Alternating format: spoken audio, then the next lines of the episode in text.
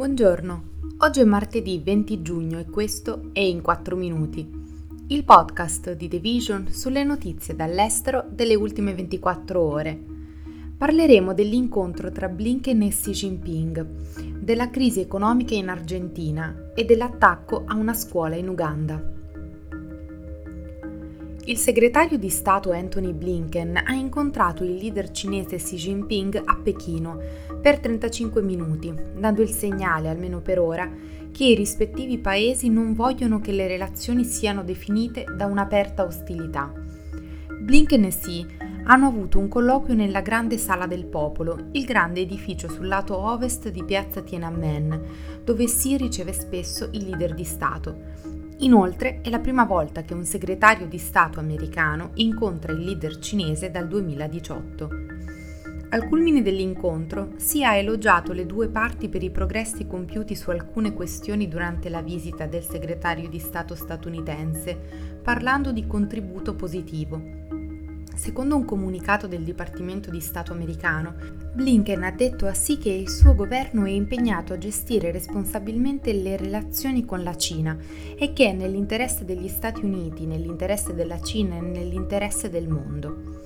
Sia sì che il presidente Biden sono stati sottoposti a crescenti pressioni da parte di altri leader mondiali per ridurre le posizioni sempre più conflittuali delle loro nazioni, Qualsiasi conflitto armato tra i due paesi, sia per Taiwan, l'isola di fatto indipendente che Pechino rivendica come suo territorio, sia per un'altra disputa, è ampiamente considerato come potenzialmente catastrofico.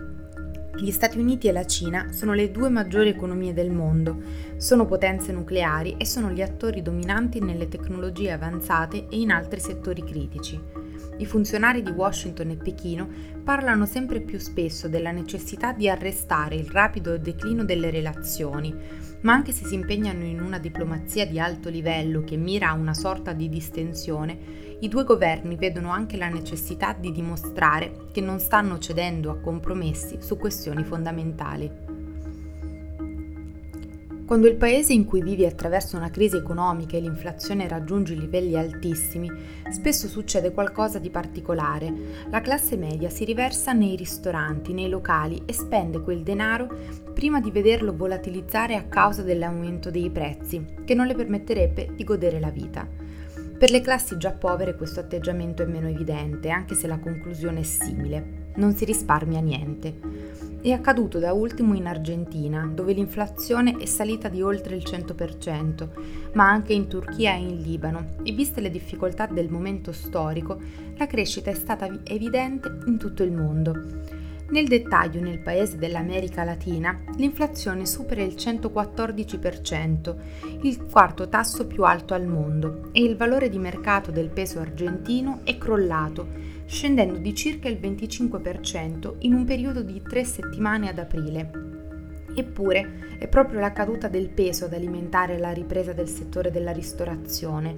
Gli argentini vogliono liberarsi della moneta il più rapidamente possibile e questo significa che le classi medie e alte vanno a mangiare fuori più spesso e che i ristoratori e gli chef stanno investendo i loro ricavi in nuovi ristoranti.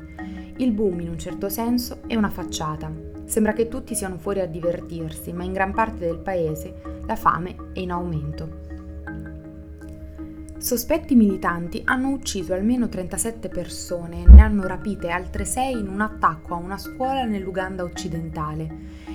Il Raida Mampondwe, vicino al confine con la Repubblica Democratica del Congo, ha avuto luogo nella tarda serata di venerdì, secondo il portavoce del Ministero della Difesa Felix Kulanghie che ha dichiarato che cinque ribelli hanno dato fuoco al campus della scuola e hanno saccheggiato le scorte di cibo. Quando le forze militari sono arrivate sul posto alla scuola secondaria di Lubieria, la scuola è stata trovata in fiamme con i corpi morti degli studenti che giacevano nel suo perimetro.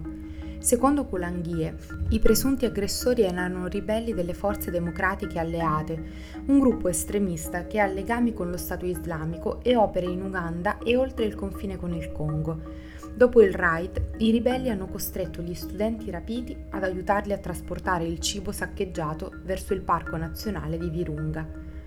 Questo è tutto da The Vision. A domani!